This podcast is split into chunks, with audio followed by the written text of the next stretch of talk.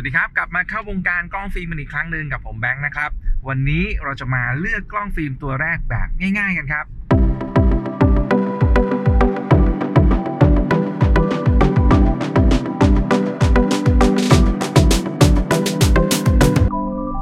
สำหรับการเลือกกล้องฟิล์มตัวแรกเนี่ยนะครับ ไม่ต้องเป็นกังวลฮะวันนี้นะครับเราก็จะมีอีกหนึ่งแนวทางแล้วกันเนาะมาพูดคุยกันแบบง่าย ๆ สบายๆนะครับ ก็ แน่นอนครับที่บอกว่าอีกหนึ่งแนวทาง เพราะว่าจริง ๆ แล้วหลาย ๆ คนที่กำลังสนใจอยากได้กล้องฟิล์มอยู่อาจจะลองหาข้อมูลดูนะครับ มีคนแนะนำให้หลากหลายรูปแบบนะครับ ก็แบบของ power bank เนี่ยขอเป็นอีกหนึ่งหนึ่งรูปแบบแล้วกันนะครับ ก็ลองฟังกันดูลองคิดตามกันดูก็ได้นะครับ ที่จะต้องเกริ่นแบบนี้ก่อน เพราะว่ารูปแบบอันเนี้ยนะฮะมันไม่ได้เป็นสูตรสำเร็จมาจากไหนครับมาจากประสบการณ์นะฮะที่ที่เอาไปป้ายยาคนนู้นคนนี้นะครับ ก็อยากให้เป็นแบบนั้นแหละ เราคุยกันใครสนใจเล่นกล้องฟิล์มนะนึกซะว่าผมเป็นเพื่อนคนหนึ่งนะครับ ที่ไอ้เพื่อนคนนี้มันบ้าเล่นกล้องฟิล์มอยู่นะครับ ก็เราไปคุยกับมันหน่อยซิว่า เออ ถ้าอยากจะเล่นกล้องฟิล์มต้องทำยังไงบ้างนะครับ ซึ่งแน่นอนเมื่อเราคุยกับเพื่อนใช่ไหมฮะเราไม่ต้องทำตามเพื่อนทุกอย่างก็ได้นะครับ รูปแบบก็ไม่ตายตัวนะฮะรูปแบบไม่ตายตัวหมายถึงยังไงครับ คุณจะเอาเออวิธีการอ่าลำดับความคิดที่ผมเล่าให้ฟังเนี่ย ไปเรียงแบบไหนก็ได้นะครับ จะเอาข้อไหนมาเป็นข้อแรกก็ได้ เอาข้อเดียวก็ได้นะครับนะหรือว่าคิดว่าไม่โอเคไม่เอาเลยก็ได้นะครับ สบายๆนะครับ ส่วนใครที่มีอะไรอยากเสนอเพิ่มเติมนะครับยินดีนะครับ ก็ลองคอมเมนต์เข้ามาตามช่องทางที่คุณสะดวกแล้วกันอะเกินกันมาประมาณหนึงแล้วเราเริ่มต้นกันเลยดีกว่านะครับ กับการเลือกกล้องฟิล์มนะฮะต้องเน้นย้ำว่าเป็นตัวแรกด้วยเนาะเพราะว่าคนที่ยังไม่เคยมีประสบการณ์เนี่ยนะครับ อาจจะเรียกว่านึกไม่ค่อยออกหรอกนะครับ ว่าเออเราจะเลือกยังไงดีกล้องฟิล์มนะครับ ก็เริ่มต้นแบบนี้แล้วกันนะฮะการเลือกกล้องฟิล์มเนี่ยนะครับ มันจะต้องอาศัยการจินตนาการนะครับ อาศัยการเรียกว่าได้พูดคุยกับตัวเอง เริ่มทำความรู้จักกับตัวเองนะครับ ยิ่งช่วงนี้ครับแอบบันทึกไว้นิดนึงว่าช่วงนี้เราคุยกันอยู่ในช่วงที่ เราก็ยังล็อกดาวน์กันอยู่นะครับ อาจจะมีการผ่อนคลายมาตรการกันบ้างแล้ว แต่ว่าหลาย ๆ คนผมเชื่อว่าก็น่าจะจะยังต้องอยู่บ้านอยู่นะครับ แล้วก็ถ้ายังพอมีเวลาว่างแล้วก็สนใจเรื่องกล้องฟิล์มด้วยนะครับ เป็นเรียกว่าเป็นโอกาสที่ดีนะครับ ในการได้มีเวลาศึกษาหาข้อมูลเพิ่มเติมนะครับอะการคุยกับตัวเองเป็นยังไงเดี๋ยวค่อย ๆ คุยกันไปนะครับ เดี๋ยวจะยกตัวอย่างให้ฟังด้วยนะครับ แบบแรกอย่างแรกนะครับ มันเป็นเรื่องที่เรียกว่ามีความ เกี่ยวโยงกันนะเชื่อมโยงกันคืออะไรครับนั่นก็คือเรื่องของการใช้งานและการพกพานะครับ การใช้งานและการพกพาเนี่ยมันมีความเกี่ยวเนื่องกันอย่างนี้ฮะเอาเราเริ่มที่การใช้งานก่อนนะเราต้องเริ่มถามตัวเองแล้วว่าเออถ้าเราจะมาเล่นกล้องฟิล์มเนี่ยครับมาเข้าวงการกล้องฟิล์มกัน คุณอยากใช้กล้องฟิล์มนะฮะแบบไหนนะครับ ถ้าแบ่งกันเป็นแบบ ให้เห็นภาพใหญ่ๆเลยนะครับแบ่งสักสองแบบก็ได้ง่าย ๆ นะฮะก็คือแบบ auto นะฮะกับแบบ manual นะง่ายๆแบบนี้เลยนะครับ ถ้าในยุคนี้เราจะเคยชินนะครับคุ้นเคยการถ่ายรูปจากสมาร์ทโฟนกันใช่ไหมฮะแล้วแบบ auto ก็แน่นอนเหมือนสมาร์ทโฟนเลยยกกล้องขึ้นมานะครับ กดถ่ายจบแล้วนะครับ นี่คือบันทึกภาพลงไปในแผ่นฟิล์มเรียบร้อยนะครับถ้าแบบ manual เราเป็นยังไงนะครับ ถ้าคุณมีสมาร์ทโฟนนะครับรุ่นที่มี โหมด pro อะไรแบบนี้นะครับ หรือว่าคุณอาจจะลงแอปพลิเคชันเพิ่มที่ปรับตั้งค่าได้ นั่นแหละครับคือแบบ manual นะครับ แต่ว่าในสมาร์ทโฟนเนี่ยอาจจะเรียกว่าไม่ manual ซะเต็มระบบทีเดียวนะครับในในบางแอป หรือว่าในบางรุ่นในโหมด pro นะครับ แต่เอาเป็นว่านั่นแหละครับ คุณจะต้องมีการปรับตั้งค่าต่างๆนะครับ เพื่อนะฮะเพื่ออะไรเพื่อให้ได้ภาพแบบที่คุณต้องการนะครับอ่าทีนี้ไอ้ภาพแบบที่เราต้องการหลายๆคนก็เอ๊ะมันคืออะไร ไม่เป็นไรครับทิ้งความสงสัยนี้ไว้ก่อนนะฮะเราคุยกันไปเรื่อย ๆ นะครับ ก็เดี๋ยวจะเริ่มทำความเข้าใจเลยว่าเออทำไมปรับตั้งค่ามันได้ภาพที่เราต้องการด้วยนะแต่วันนี้เราคุยกันแบบมุมมองกว้างๆนะฮะลองคิดแค่นี้ก่อนครับว่าเออถ้าเราได้กล้องมานะเราอยากใช้งานแบบไหนเออเอาง่ายๆ แล้วกันออโต้ก็ได้หรือเออเราอยากเรียนรู้นะครับ เพราะว่าถ้าการที่เราได้ปรับตั้งค่า เพื่อให้ได้ภาพที่เราต้องการเนี่ยเออมันน่าสนใจ กระดาษแผ่นหนึ่งก็ได้ติ๊กเอาไว้ก่อนก็ได้ครับว่าเออในเรื่องของการใช้งานเราอยากใช้งานแบบนี้นะครับ แล้วมันเปลี่ยนได้ด้วยนะ ไม่ใช่ว่าโอ้โหเริ่มไว้แล้วมันเปลี่ยนไม่ได้ไม่ใช่อย่างนั้นนะครับ อันนี้เปลี่ยนปรับเปลี่ยนได้นะลองดูก่อนนะว่าใช้งานยังไงนะครับ ทีนี้การใช้งานแบบนี้มันมีเรื่องอะไรครับของการใช้งาน การใช้งานนอกจากการใช้งานตัวกล้องนะครับว่ามันใช้แบบออโต้กับแบบแมนนวลแล้วเนี่ยนะครับ มันจะมีการใช้งานที่การนำไปใช้อะครับ การนำไปใช้คือ เรานะครับอยากจะพกพากล้องเนี่ยเอาไปใช้ยังไงบ้างนะครับ อย่างตัวอย่างผมนะฮะผมจะพกกล้องทุกวันนะครับนั่นคือการนำกล้องมาใช้อะผมจะใช้กล้องทุกวันนะพกทุกวันเผื่อไว้มีจังหวะอะไรที่น่าสนใจดึงดูดที่ผมอยากจะถ่ายอยากจะเก็บบันทึกก็หยิบหยิบกล้องขึ้นมาถ่ายได้เลยนะครับ แล้วอีกแบบหนึ่งล่ะ อีกแบบหนึ่งบางคนนะครับ อาจจะมีกล้องสักหนึ่งตัว แต่ว่านะกล้องฟิล์มนะ แต่ว่าเอาไว้เฉพาะออกทริปนะครับ เอาไว้เฉพาะเสาร์อาทิตย์วันหยุดนะครับที่ไปเที่ยวที่สวยๆนะฮะ หรือว่าออกทริปไปเที่ยวต่างจังหวัดไปถ่าย portrait อะไรแบบนี้นะฮะ นี่คืออีกหนึ่งการใช้งานที่ต้องลองคิดดูนะครับว่า เออ เราอยากได้กล้องฟิล์มมาเนี่ย เราจะเอามาใช้ยังไงบ้างนะจะใช้ทุกวันไหม หรือเฉพาะวันพิเศษต่างๆ โอกาสต่างๆ อ่า เลือกเอาไว้ลิสต์กันเอาไว้นะครับ แล้วทีนี้ครับ ไอการใช้งานอันแบบที่2เนี่ยว่าเราจะใช้ยังไงเนี่ยมันจะเชื่อมโยงกับการพกพาแหละนะฮะใช่ไหมอย่างเช่นผมยกตัวอย่างผมใช้กล้องทุกวันนะครับ ใช้กล้องทุกวันแล้วยังไงการเดินทางนะสมมุติถ้าผมเป็นคนที่ต้องใช้การเดินทางสาธารณะนะครับ ขึ้นมอเตอร์ไซค์นั่งรถสองแถว รถเมล์ต่อรถไฟฟ้า นี่แหละครับ มันจะเริ่มมาแล้วว่า เอ๊ะ เราจะสะดวกไหมนะครับ ที่จะพกกล้องอีกสักหนึ่งตัวนะฮะ เพราะว่าก็ต้องมาดูวิถีชีวิตเราด้วยแหละนะครับ ว่าปกติเราเป็นคนพกกระเป๋าไหมนะฮะ ไม่ชอบพกกระเป๋าใบใหญ่ใบเล็กนะครับ พกอยู่แล้ว เอ่อ น้ำหนักมันเยอะมากไหม ถ้าเพิ่มนะกล้องอีกสักหนึ่งตัว โอเคไหมอ่าเนี่ยพอจะเห็นภาพเนอะว่าต้องมาเริ่มเริ่มรู้จักตัวเองเริ่มดูแล้วว่าเออจริง ๆ ถ้าเรามีสักตัวนะ จะยังไงดีนะ จะพกมันยังไงดีนะครับ กล้องแต่ละตัวเนี่ยความสามารถก็ไม่เหมือนกันถูกไหมนะบางตัวสวยมากนะครับ แต่ก็ตัวใหญ่มากน้ำหนักเยอะมากเหมือนกันนะฮะอาจจะไม่สะดวกก็ได้ถ้าคุณจะพกมันทุกวันนะครับ อย่างผมเนี่ยที่บอกว่าพกทุกวัน ผมก็จะเป็นคนที่ชอบกล้องตัวเล็กๆนะฮะเพราะว่าผมก็ไม่ได้พกกล้องตัวเดียวด้วยบางทีก็พก 2 ตัว 3 ตัวแบบนี้นะครับ เพราะฉะนั้นขึ้นอยู่กับไลฟ์สไตล์นะครับขึ้นอยู่กับการดีไซน์การออกแบบ วิถีชีวิตของคุณนะครับว่าจะให้กล้องมันไปอยู่ตรงไหนบ้างนะคร่าวๆประมาณนี้นะครับ เรื่องของการใช้งานและการพกพานะครับ ก็เนี่ยเราลิสต์กันไว้ก่อนเพราะเราเพิ่งรู้ข้อเดียวใช่ไหมเดี๋ยวข้ออื่นๆตามมาแล้วฮะเราก็จะเริ่มดูแล้วว่าอ๋อจริง ๆ ถ้าเลือกกล้องแบบนี้นะฮะมันใช้งานแบบนี้ได้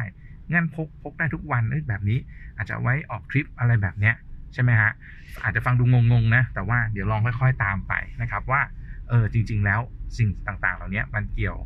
โยงกันยังไงบ้างนะครับอะการก็คร่าวๆนะเรื่องของการใช้งานและการพกพานะครับมาลองเลือกดูอยากใช้แบบออโต้แบบแมนนวลนะครับ คุณจะใช้มันทุกวันหรือจะใช้เฉพาะทริปนะครับ คุณสามารถพกพากล้อง 1 ตัวไปในทุกที่หรือเปล่านะครับ คุณสะดวกหรือเปล่าอะก็ลองประมวลผลกันดูแล้วกันนะครับ มาที่ข้อต่อไปครับ ข้อต่อไปเรื่องนี้ก็สำคัญเช่นกันนะครับ เพราะถ้าไม่มีข้อนี้ครับ เราจะซื้อกล้องไม่ได้ฮะนั่นก็คือเรื่องของงบประมาณนั่นเองนะครับ ในเรื่องของงบประมาณครับก็ที่ต้องหยิบยกขึ้นมาพูดเนี่ยนะฮะเพราะว่าเรื่องของงบประมาณเนี่ย มันมีขึ้นมีลงครับ แล้วก็มันมีอีกหลายปัจจัยนะครับ อย่างเช่น ถ้าคุณกำลังสนใจกล้องฟิล์มอยู่นะครับ แต่ว่า ก็ไม่แน่ใจนะครับว่าเออเราจะเป็นตากล้องได้ไหมนะฮะเราจะชอบมันจริง ๆ หรือเปล่า หรือจริง ๆ เราอาจจะอยากเป็นแค่ในแบบนางแบบที่ถูกถ่ายภาพโดยกล้องฟิล์มอะไรแบบนี้นะครับ คนที่ยังไม่มั่นใจก็ต้องลองลองดูครับว่าจะสะดวกในงบประมาณที่เท่าไหร่ลองตั้งเอาไว้ดูก็ได้นะครับ เพราะว่ามันจะเป็นตัวที่ช่วยคัดกรองนะฮะว่า อย่างเช่น คุณเริ่มต้นแต่ว่าเอ๊ยยังไม่มั่นใจไม่แน่ใจ คุณอาจจะให้งบประมาณทั้งหมดเลยนะฮะ นะทั้งหมดเลยหมายถึงว่าไม่ใช่แค่ค่ากล้องนะ ค่าฟิล์มค่าล้างฟิล์มอีกเนี่ยสมมติสักหนึ่งม้วนเนี่ย คุณมีงบประมาณอยู่หนึ่งพันบาทนะสมมตินะ เริ่มที่หนึ่งพันบาทเนี่ยได้กล้องอะไรบ้างกันเนี่ยจะจะต้องเริ่มหาแล้วก็จะมีกล้องที่เริ่มคัดเลือกเข้ารอบมาได้แล้วว่าในหนึ่งพันบาทนะครับ คุณมีกล้องซื้อกล้องอะไรได้บ้างนะครับ บางคนบอกอ่าไม่เป็นไร ค่า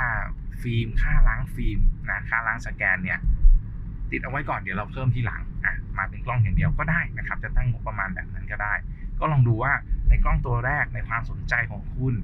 ความแน่ใจไม่แน่ใจของคุณเนี่ยมันขนาดไหนที่จะทุ่มงบประมาณไปนะครับ ส่วนตรงเนี้ยที่มันขึ้นลงได้ เพราะว่าพอมันไปข้อต่อๆไปเนี่ยบางคนก็จากที่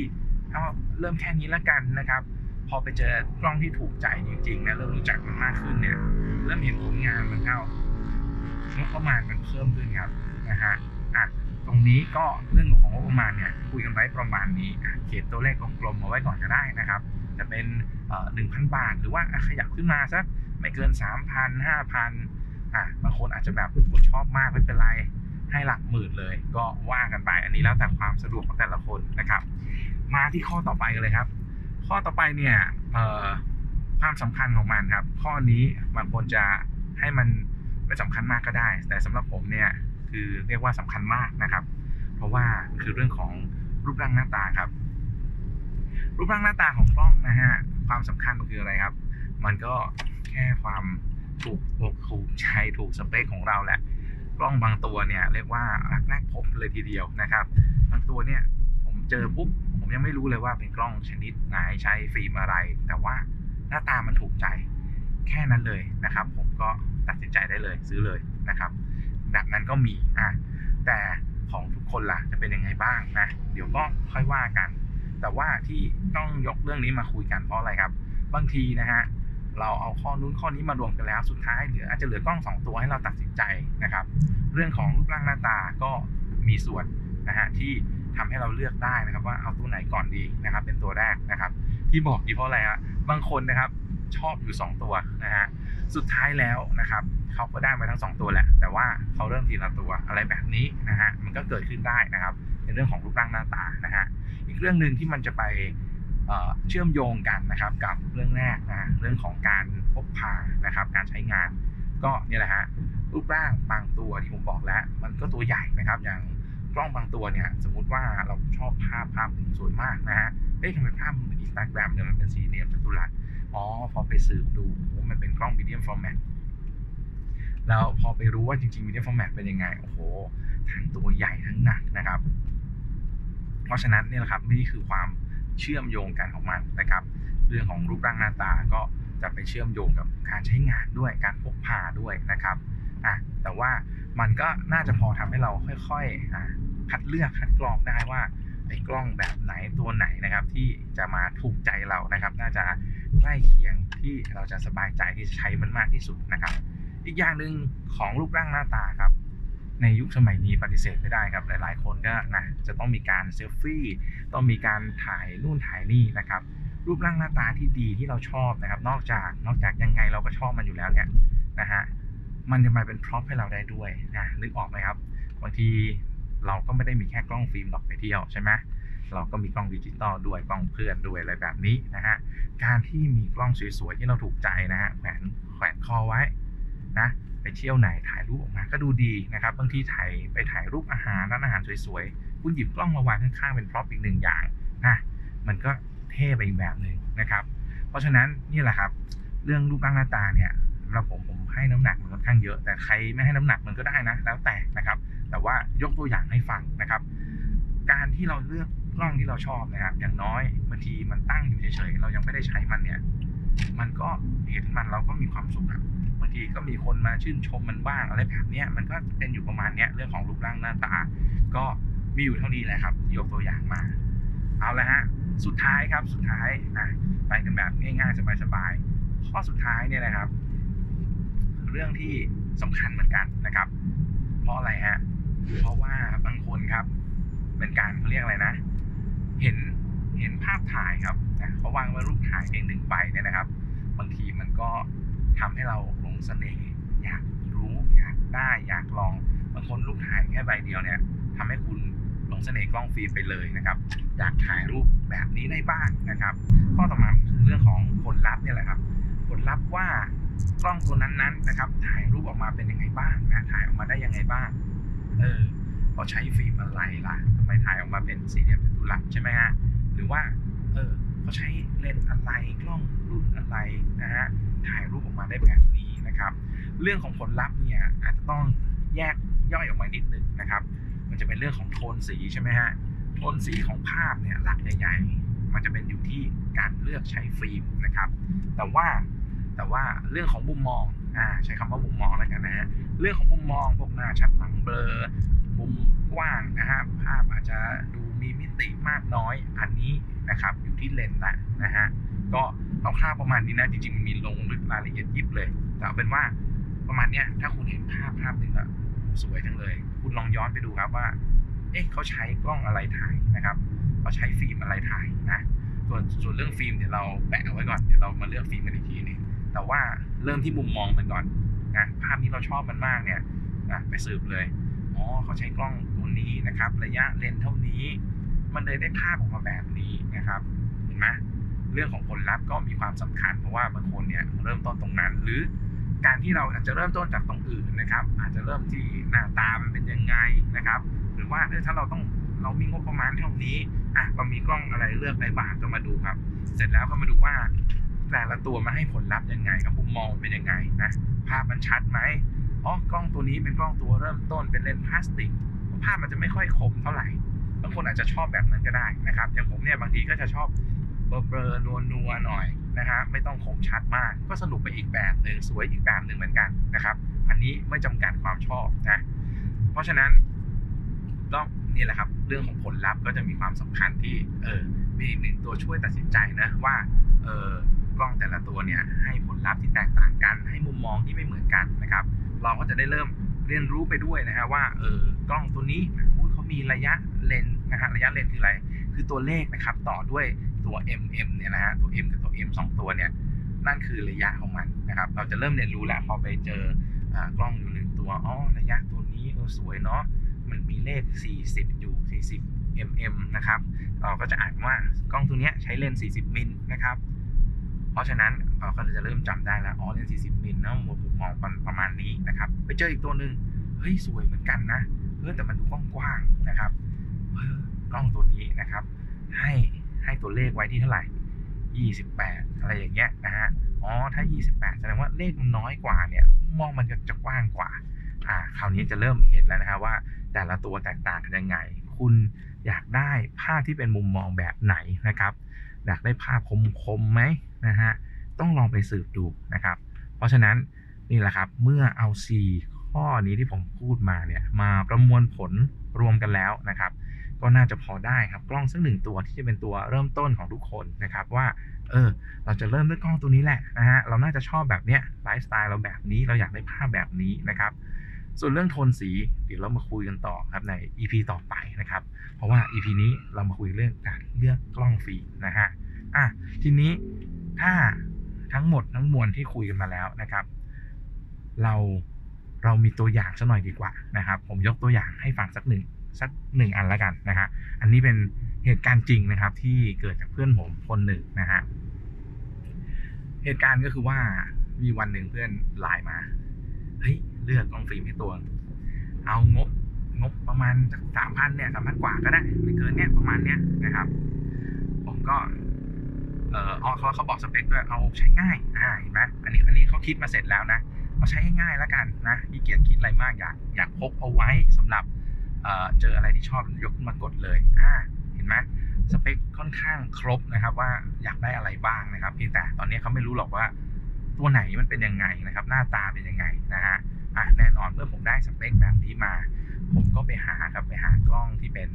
autofocus นะครับ กล้องที่เป็น compact ซึ่งตัวจะได้ไม่ใหญ่มากนะฮะก็หารูปนะฮะอะเขาขาดเรื่องรูปร่างหน้าตาเนาะก็ส่งไปให้เขามาแล้วครับ เรื่องรูปร่างหน้าตา ยังไม่ค่อยโดนยังไม่ค่อยถูกใจนะครับ แต่ทีนี้อย่าลืมนะฮะเขาสเปคอะไรมาให้ผมบ้างนะครับ วิธีการใช้งานนะฮะอะคอมแพคออโต้นะมาแล้วเเรื่องของราคางบประมาณนะครับนะไม่เกินสามพันผมก็หาอยู่ในเลนเนี้ยส่งไปให้ ไม่ถูกใจสักทีครับ สุดท้ายผมก็แกล้งครับ ตลกตลกขำๆส่งไปอะตัวนี้เลยจบๆนะครับ ส่งกล้องไลกาไปนะครับ ให้เขาดูนะฮะเป็นรุ่นไลกามินิลักนะฮะซึ่งเป็นรุ่นฮิตอีกรุ่นหนึ่งนะครับ ซึ่งตัวนี้หน้าตาดีนะครับ หน้าตาดีหลาย ๆ คนก็ชอบนะครับ แต่งบประมาณมันมันต้องเติมศูนย์ไปอีกตัวหนึ่งเลยนะครับ ถ้าจะซื้อนะ แล้วก็ไม่ใช่ของหาง่ายด้วยนะครับ คือการอันนี้คือเพื่อนกันอะส่งกันแกล้งกันเล่น ๆ นะครับ แต่สิ่งที่ได้ตอบกลับมาคือ เฮ้ย ชอบตัวนี้ว่ะ ไม่เอาตัวอื่นแล้วอยากได้ตัวเนี้ย ผมก็บอกราคาไป โอเคสู้ เห็นไหมครับ เรื่องของงบประมาณบางทีมันมันขยับได้นะครับ เพราะอะไรครับเพราะเจอหน้าตาเข้าไปนะฮะยังไม่ได้ดูเลยนะครับว่าผลลัพธ์ตัวนี้เป็นยังไงนะฮะแต่ว่าเอาละชอบแล้วนะครับ แล้วก็แล้วสุดท้ายก็เริ่มคุยกันมากขึ้น แล้วเป็นไงถ่ายรูปมันเป็นยังไงแล้วอ่ามันก็เป็นออโต้เนี่ยแหละตัวไม่ใหญ่แบบที่ต้องการ แล้วก็ได้ภาพที่ดีด้วยนะรูรับแสงมันกว้างอะไรแบบเนี้ยนะครับ หน้าชัดหลังเบลอร์ได้ ก็ส่งรูปตัวอย่างมาให้ดู เรียบร้อยครับ ตัดสินใจได้ทันทีเลยว่า เอาตัวนี้นะเห็นไหมฮะนี่คือตัวอย่างหนึ่งในการเลือกกล้องฟิล์มนะครับ ไม่จำกัดใด ๆ ทั้งสิ้นนะครับเขาส่งสเปคมาแค่เนี้ยพอเริ่มได้รู้จัก เหมือนกัน เราอาจจะเอ๊ะทำแค่ไม่กี่ข้อก็พอเดี๋ยวค่อย ๆ เริ่มรู้จักกันไปว่า เออ จริง ๆ ตัวเราอยากได้แบบไหนชอบแบบไหนกันแน่นะครับ แล้วมันก็จะเลือกได้สักหนึ่งตัวนะฮะ อะวันนี้การเลือกกล้องฟิล์มตัวแรกแบบง่ายๆ ก็มีเท่านี้แหละครับนะฮะซึ่งอาจจะดูกว้างๆนะ ยังไม่ได้เจาะลึกละเอียดยิบขนาดนั้น แต่ว่าก็เชื่อว่าพอจะเป็นแนวทางนะให้ใครที่กำลังสนใจกล้องฟิล์มอยู่พอจะไปเลือกหาได้หาข้อมูลได้นะครับ ยิ่งช่วงนี้เรามีเวลานะครับมาก ๆเลย ส่วนช่องทางการซื้ออะไรยังไง ถ้าใครรีบนะ ถ้าใครรู้สึกเลือกได้แล้ว มาคุยกันได้นะครับ ลองหาช่องทางดูจะ คอมเมนต์เข้ามาในช่องทางที่นะคุณสะดวกเจอ power bank ที่ไหนก็ลองถามกันเข้ามาดูได้นะครับอะวันนี้ครับก็คงจบเพียงเท่านี้แล้วกันนะครับสำหรับการเลือกกล้องฟิล์มตัวแรกครับ แล้วเดี๋ยว EP ต่อไปนะครับ เรามาเลือกฟิล์มม้วนแรกนะครับ ให้กล้องฟิล์มตัวแรกของคุณกันนะครับ ลาไปเพียงเท่านี้ครับ กับเข้าวงการกล้องฟิล์ม สวัสดีครับ